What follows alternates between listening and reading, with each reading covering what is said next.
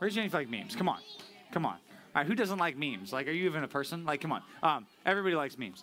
Well, one of my favorite memes are the type of memes that you only had one job. You know what I'm talking about? You only had one job. You know those? Right? I saw one that was pretty funny this week. I saw one, it was um, this picture frame that said my dog, and it had all these hearts and it had all these paw prints, and it was a cat in the picture. Like, and then the caption was you only had one job, right? It was the person who was making all this. That was a pretty bad one. I saw one that was pretty funny. It had a camera, right? And it was faced this whole area, and it said this area is under surveillance, and the camera was pointed at the wall.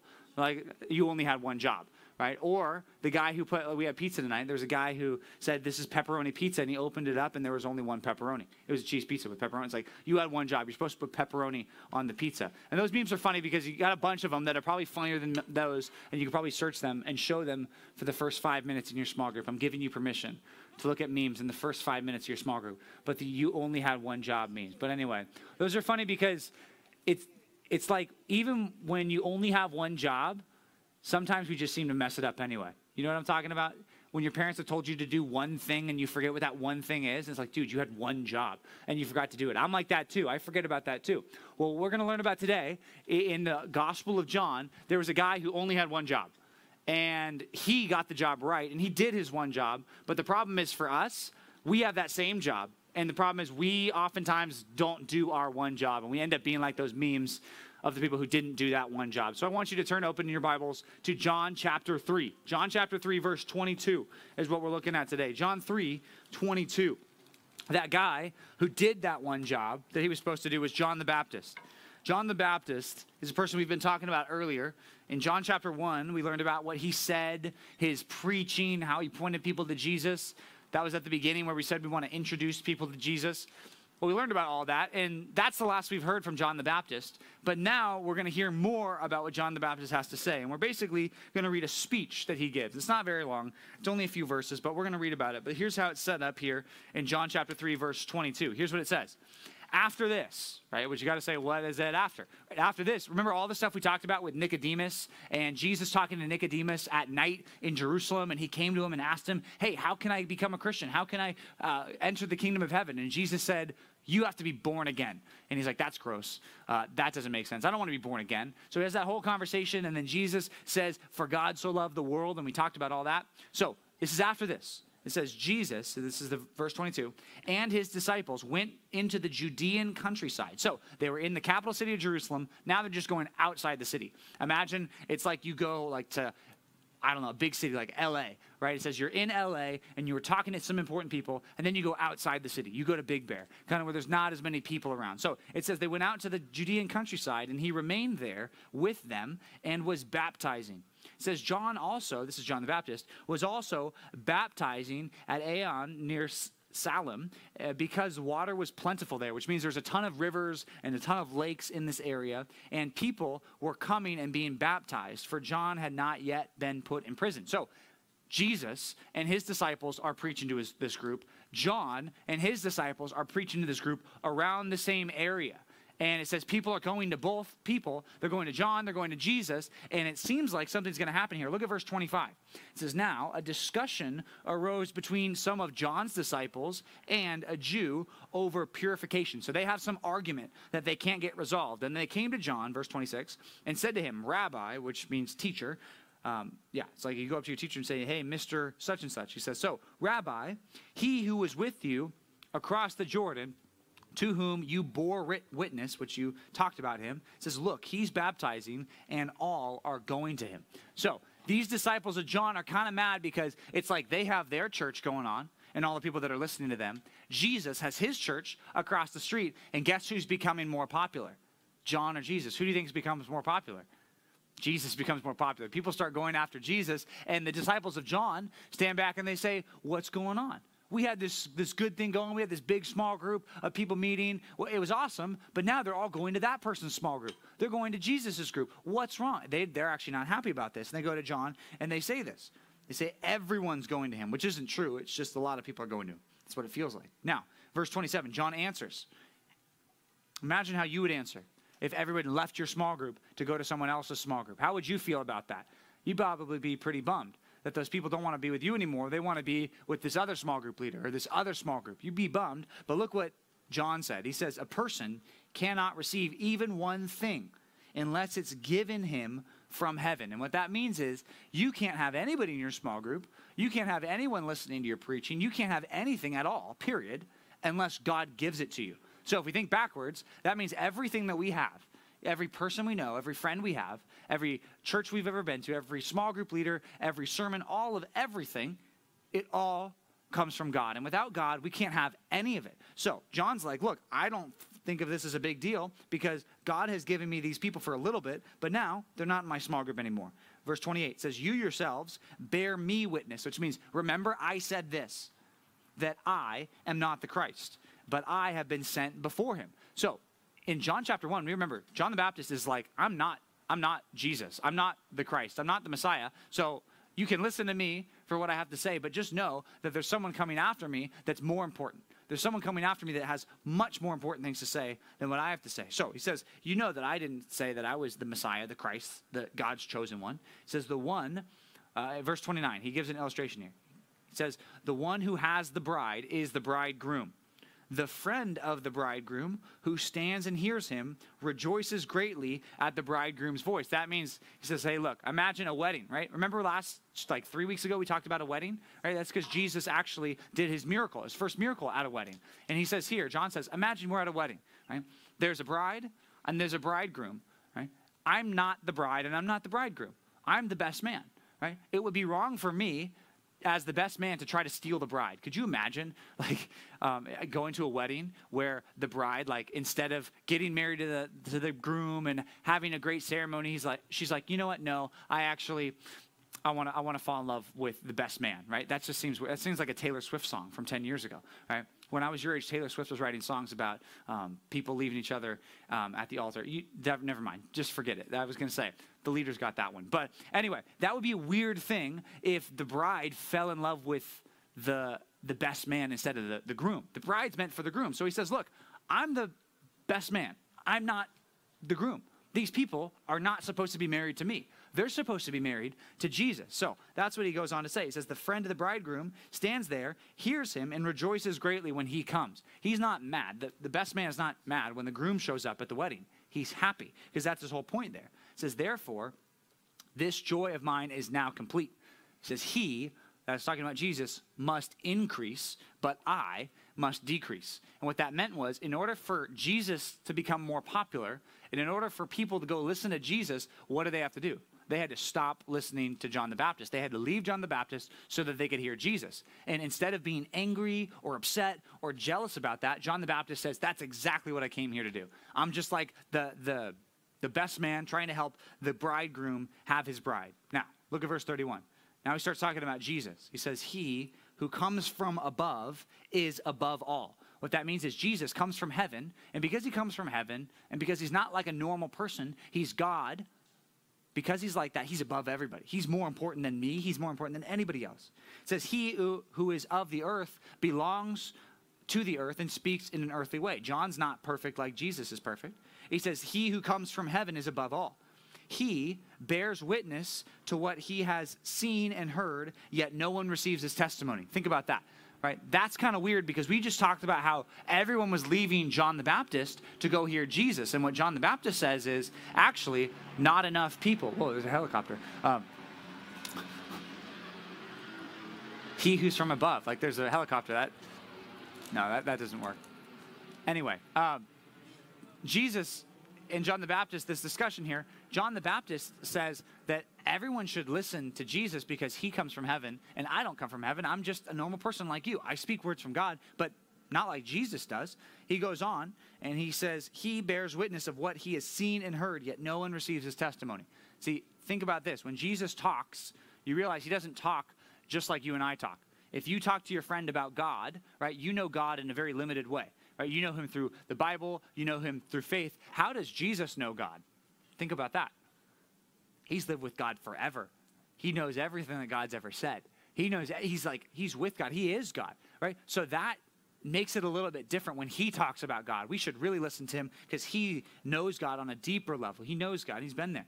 It says, but no one receives his testimony, right? Everyone not just John's followers, but everyone should have gone to Jesus, but they weren't. Look at verse 33. He says, Whoever receives his testimony sets his seal to this, that God is true.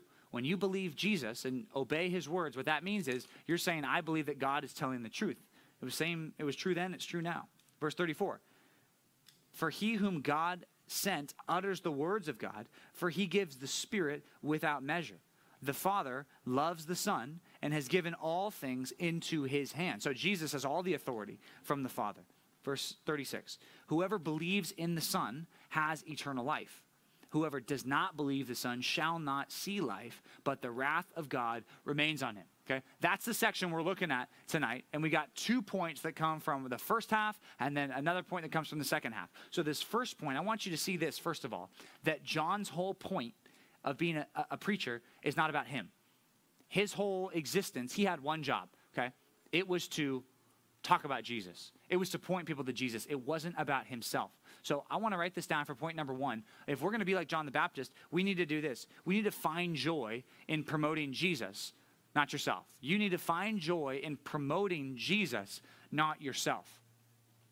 Now you might think, well, I, am not like a preacher. I don't, you know, stand up on stages and talk about God. I mean, I'm just I'm a normal person. I don't do that kind of stuff all the time. Well, that doesn't mean that your job and my job is not to talk about Jesus. In fact, we know the Bible says our job is to point people to Jesus, just like John the Baptist. Right? And when we promote Jesus, what does that end up doing to us? We miss out on opportunities to promote ourselves. Right? I want you to think, what does it look like to promote yourself? Right? People do it all the time. Right? Selfies, right? Videos on TikTok, right? I know, I know you post videos on TikTok. Alexander has a TikTok. Have we ever told you Alexander has a TikTok, and sometimes we snoop your your, uh, your TikTok profiles because we follow you. Um, anyway, that's weird. Um, but think about it. Like when people post stuff, when people talk, when people in a conversation tell stories about how they did something even better than you did, what is that all doing? That's all promoting themselves. Right? And now I want you to think: Do I do that? Is there anything that I do where all all my point is in that is just to promote myself and make myself look good. Right? The, the reality is we all do it. Even if you think, oh, I don't do it as much as the next person, we all promote ourselves sometimes. Think about this when we're telling stories, you know, maybe even in small groups, right? And we say, well, someone says, oh, I'm really good at this thing. I'm really good. I, I, I've, I'm really good at obeying my parents. And you say, well, you think you're good. I'm really good like, or, or sometimes this happens when you're talking about sports or something, right? Or followers on Instagram. It's like, oh, you, you, oh, you have a lot of followers. Oh, you have a, you have 500 followers. Hmm, yeah, huh. you know, I have more followers. Or you have a thousand followers. Huh. Well, I, I have 1,200 followers. I'm, I'm a big deal. Or maybe sometimes we talk about sports. We say, oh, I made it on the All Star team. Like, well, I made it on the All Star team last year, right? Whatever. You know how it is. You know when people one up each other in conversation? Not with me, if you know what I'm talking about. It happens all the time, right? And the, the scary thing is we do it too. And we need to make sure that when we have conversations with people, we're not just in it just to promote ourselves, because John the Baptist did the very opposite. When he had an opportunity to get mad because Jesus was becoming more important, he didn't. He didn't get mad. He didn't get jealous. He didn't get selfish. He was humble. He promoted Jesus instead. I want you to turn to a passage that's really important. Uh, I want you to turn to the book of Philippians, Philippians chapter 2. Turn in your Bibles, that's to the right in your Bibles. If you're in John chapter 5, turn to the right to Philippians chapter 2. Paul's going to talk about okay, if we're supposed to live like Jesus, and even John the Baptist from our text, one of the things that we're going to need to do is be humble and selfless. What that means is we get the attention off of ourselves and we put it on someone else. And this passage isn't necessarily talking about putting the attention on Jesus. It's just talking about putting the attention on other people, our friends, our family. When we're in conversation with them, that we're willing to talk about them and not just talk about me, me, me all the time. Listen to this. This is Philippians chapter 2, verse 3. It says, Do nothing from selfish ambition or conceit. Right, think about that. Do nothing from selfishness. That means that when we do stuff, we've got reasons why we do stuff. And I know this is very simple, but think about it. Right? Everything you do, there's a reason in your heart behind why you do that thing. Right? If you say things about yourself that are good, right? There's a reason in your heart why you do that. Right? If you go and you help someone, there's a reason in your heart why you do that. If you disobey your parents, guess what? There's a reason in your heart why you go do that thing. Jesus makes that very clear. What Paul's saying is the, the heart motivation behind everything you do. I don't want you to do any single thing, whether it's saying any words, going any places, doing anything, if the reason for doing that is to make you be the center of attention.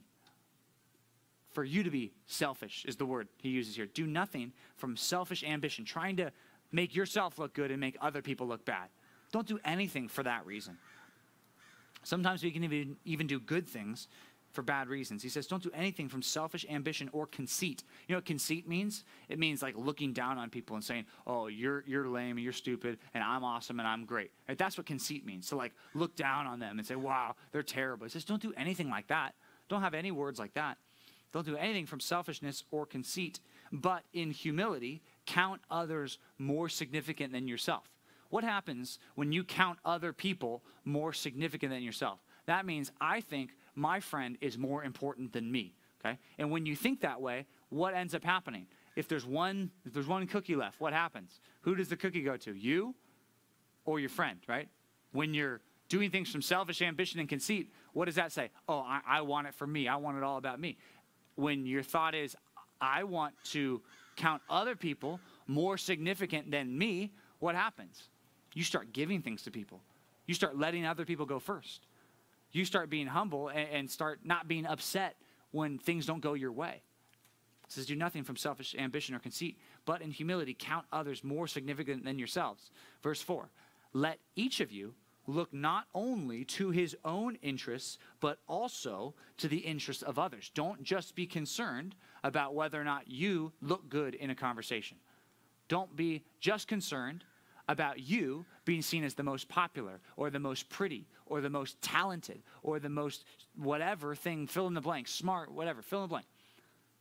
Don't think like that. Put other people's interests and say, I want to, today, when I go outside, which I know doesn't happen very often these days, right? But when you go outside and you want to go to church or you go to soccer practice or you go to baseball practice or you go to whatever, right? The thought process here is I want to make sure that I'm doing what I'm doing and saying what I'm saying to make other people look good, to do it for other people, not for me. Right?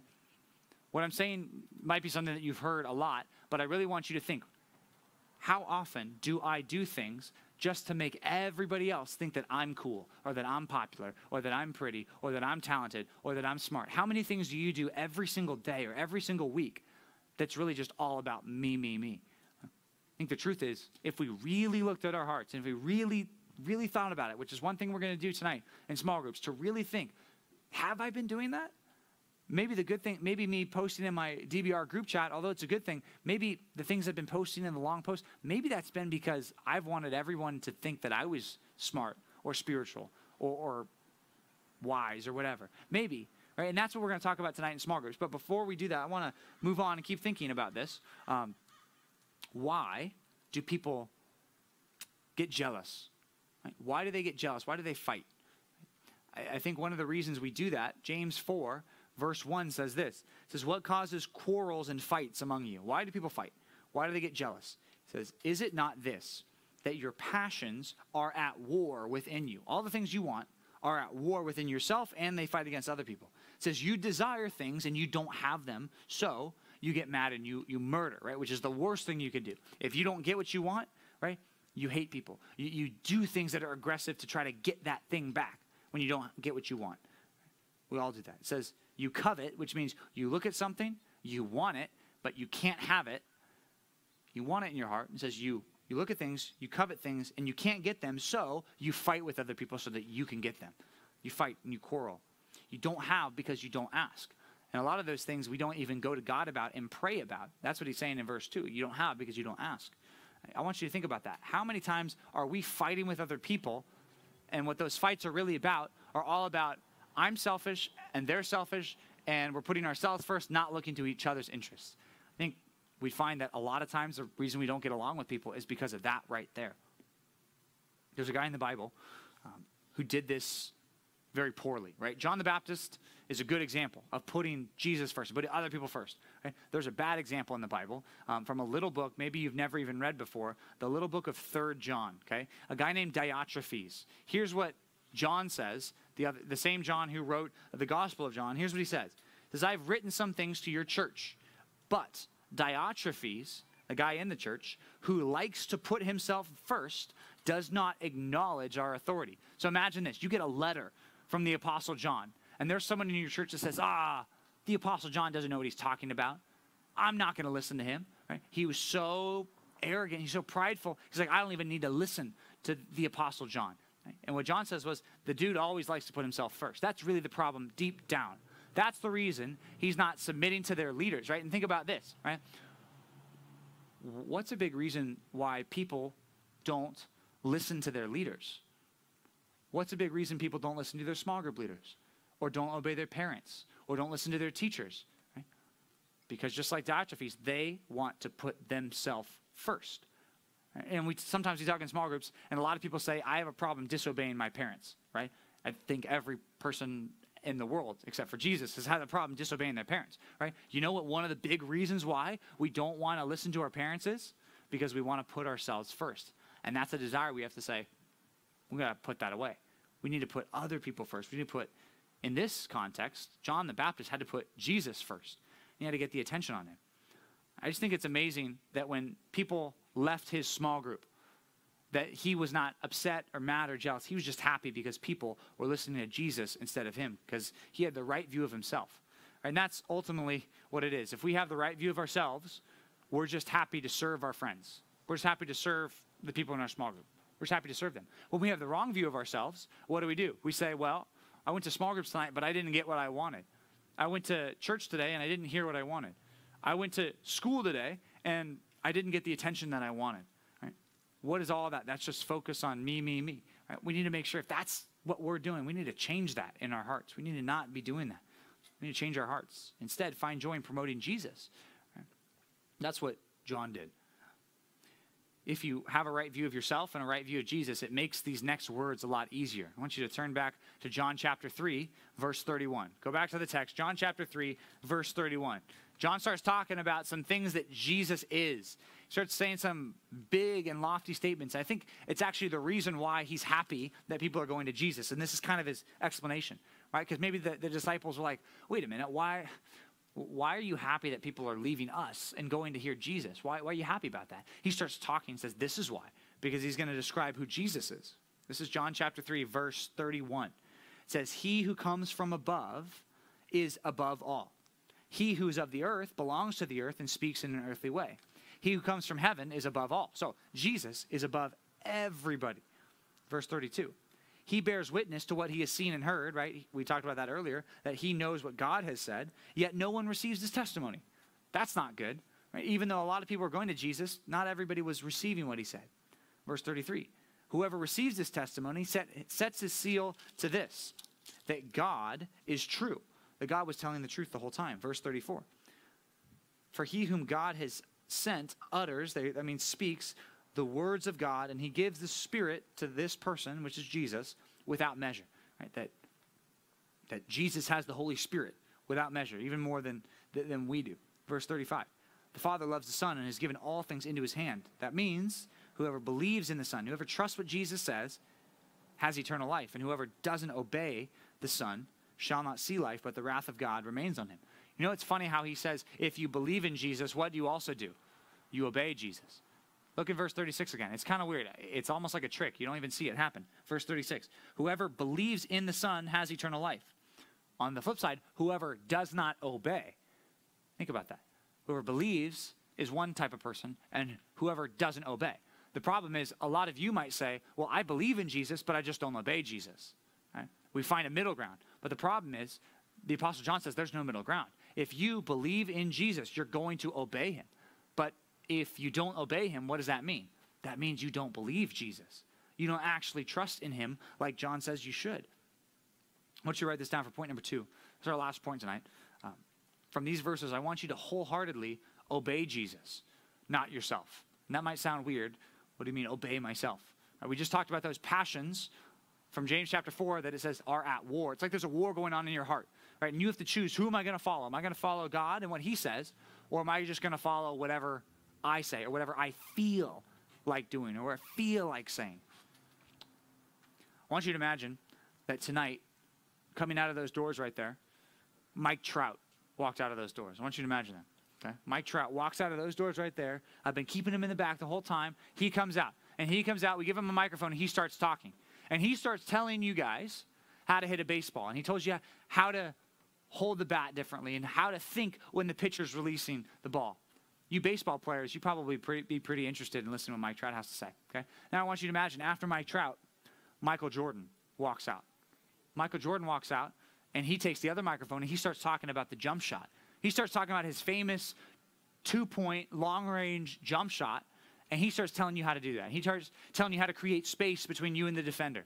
And then James Harden comes out with the beard, right? He says, Look, here's how you can just travel and nobody will call you on it, right? All right. You guys, yeah.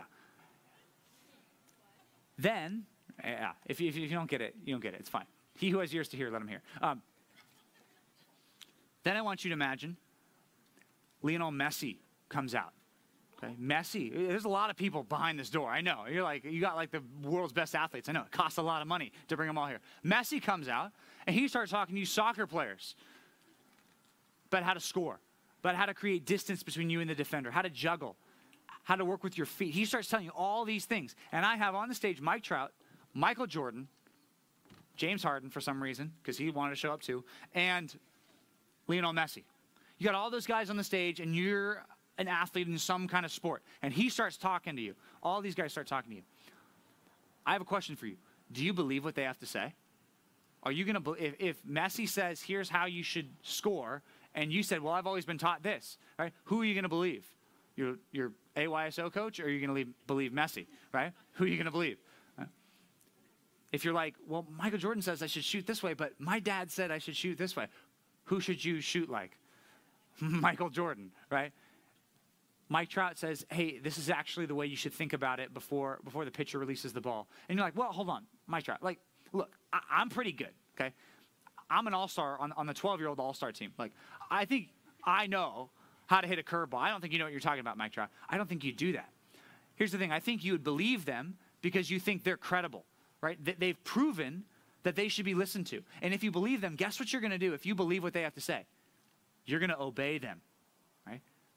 you notice how if you don't obey them and if you don't do what they say, you know what that shows? That you don't even believe what they say. Right? If Mike Trout taught you how to hit a ball and you say, no, I, I, I'm, I don't believe you, guess what you're not going to do? You're not going to do what he says. And if you don't do what he says, right, what does that show? That you don't believe him. You see how even in sports and even with things like that, if you believe the person who's telling you what to do, you're going to do it you would probably believe those guys if they told you how to do those different sports. Here's the thing Jesus is even more trustworthy than them because what this text says is he comes from God. And we have to listen to Jesus. He's the only one who can tell us how to become Christians. He's, I mean, he's the only one. He's Christ, right? He's the one who has the answers on all that. But here's the problem. Oftentimes, his word has gone out to you. You've heard the gospel.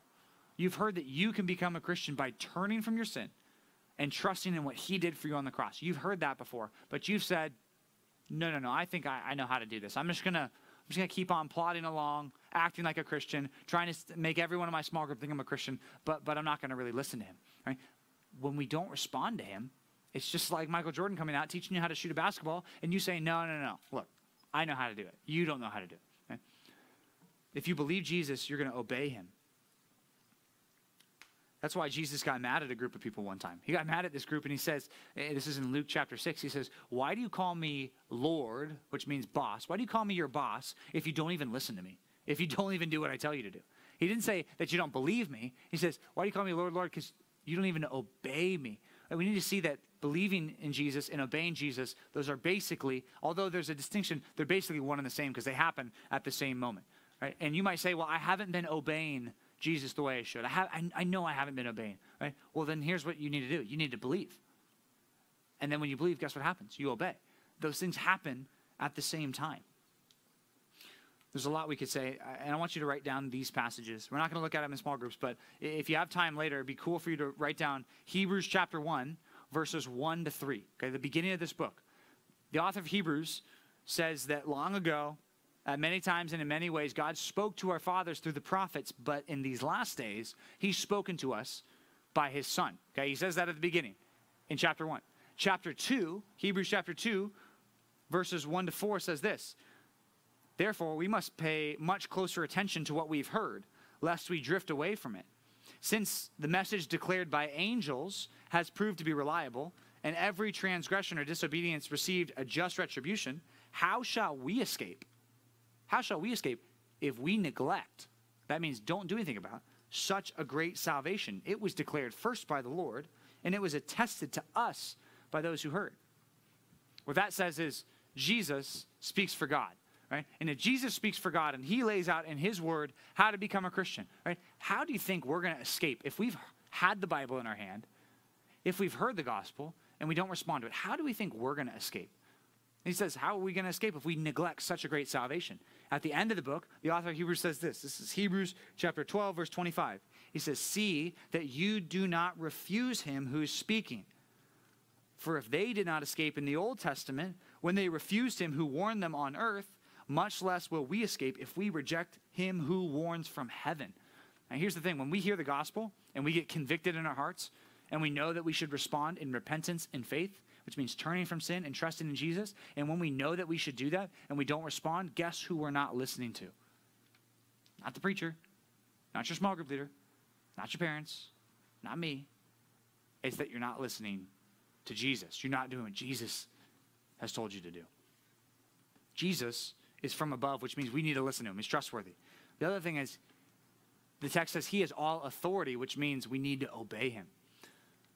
Last passage I want you to write down Second Thessalonians 1, verses 8 and 9 says this It says, In flaming fire, Jesus will be inflicting vengeance on those who don't know God and on those who don't obey the gospel of our Lord Jesus. It says Jesus is going to punish people not because well, he's saying he's going to punish them. One of the reasons is because they heard the gospel and didn't respond to it. Right? I'm not talking to a group of students who don't know anything about God. Right? This is not like you're on a mission field and you've never heard about Jesus before. You've heard about Jesus. The problem is we have to respond to him. We have to do what he says. I want you to imagine that there was in seven days from now, next Wednesday morning, uh, there was going to be a big earthquake. You guys ever heard of the, the big California earthquake? Like the one that everybody says is going to happen?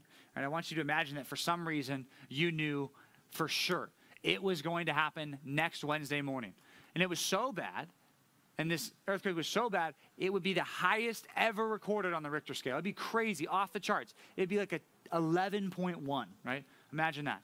What would happen to this ground if 11.1, like, it would crack open? There'd be huge problems. Nowhere would be safe. You wouldn't be safe in your house. You wouldn't be safe, you know, in the water. I don't know. Like, have you ever thought like where's the best place to be in an earthquake? Have you ever thought about that? Like in a helicopter, maybe? Like I don't know. Uh, I guess so, but we can't all be in helicopters like our friend who just flew over us tonight, um, whoever that was. But you knew next Wednesday morning there was going to be the big earthquake. You knew for sure. But you went home tonight and you forgot. And you just forgot. Thursday went by. Friday went by. Saturday went by. Sunday went by. Monday went by. Tuesday morning went by. Tuesday afternoon comes, and you're like, oh no, I forgot. the earthquake.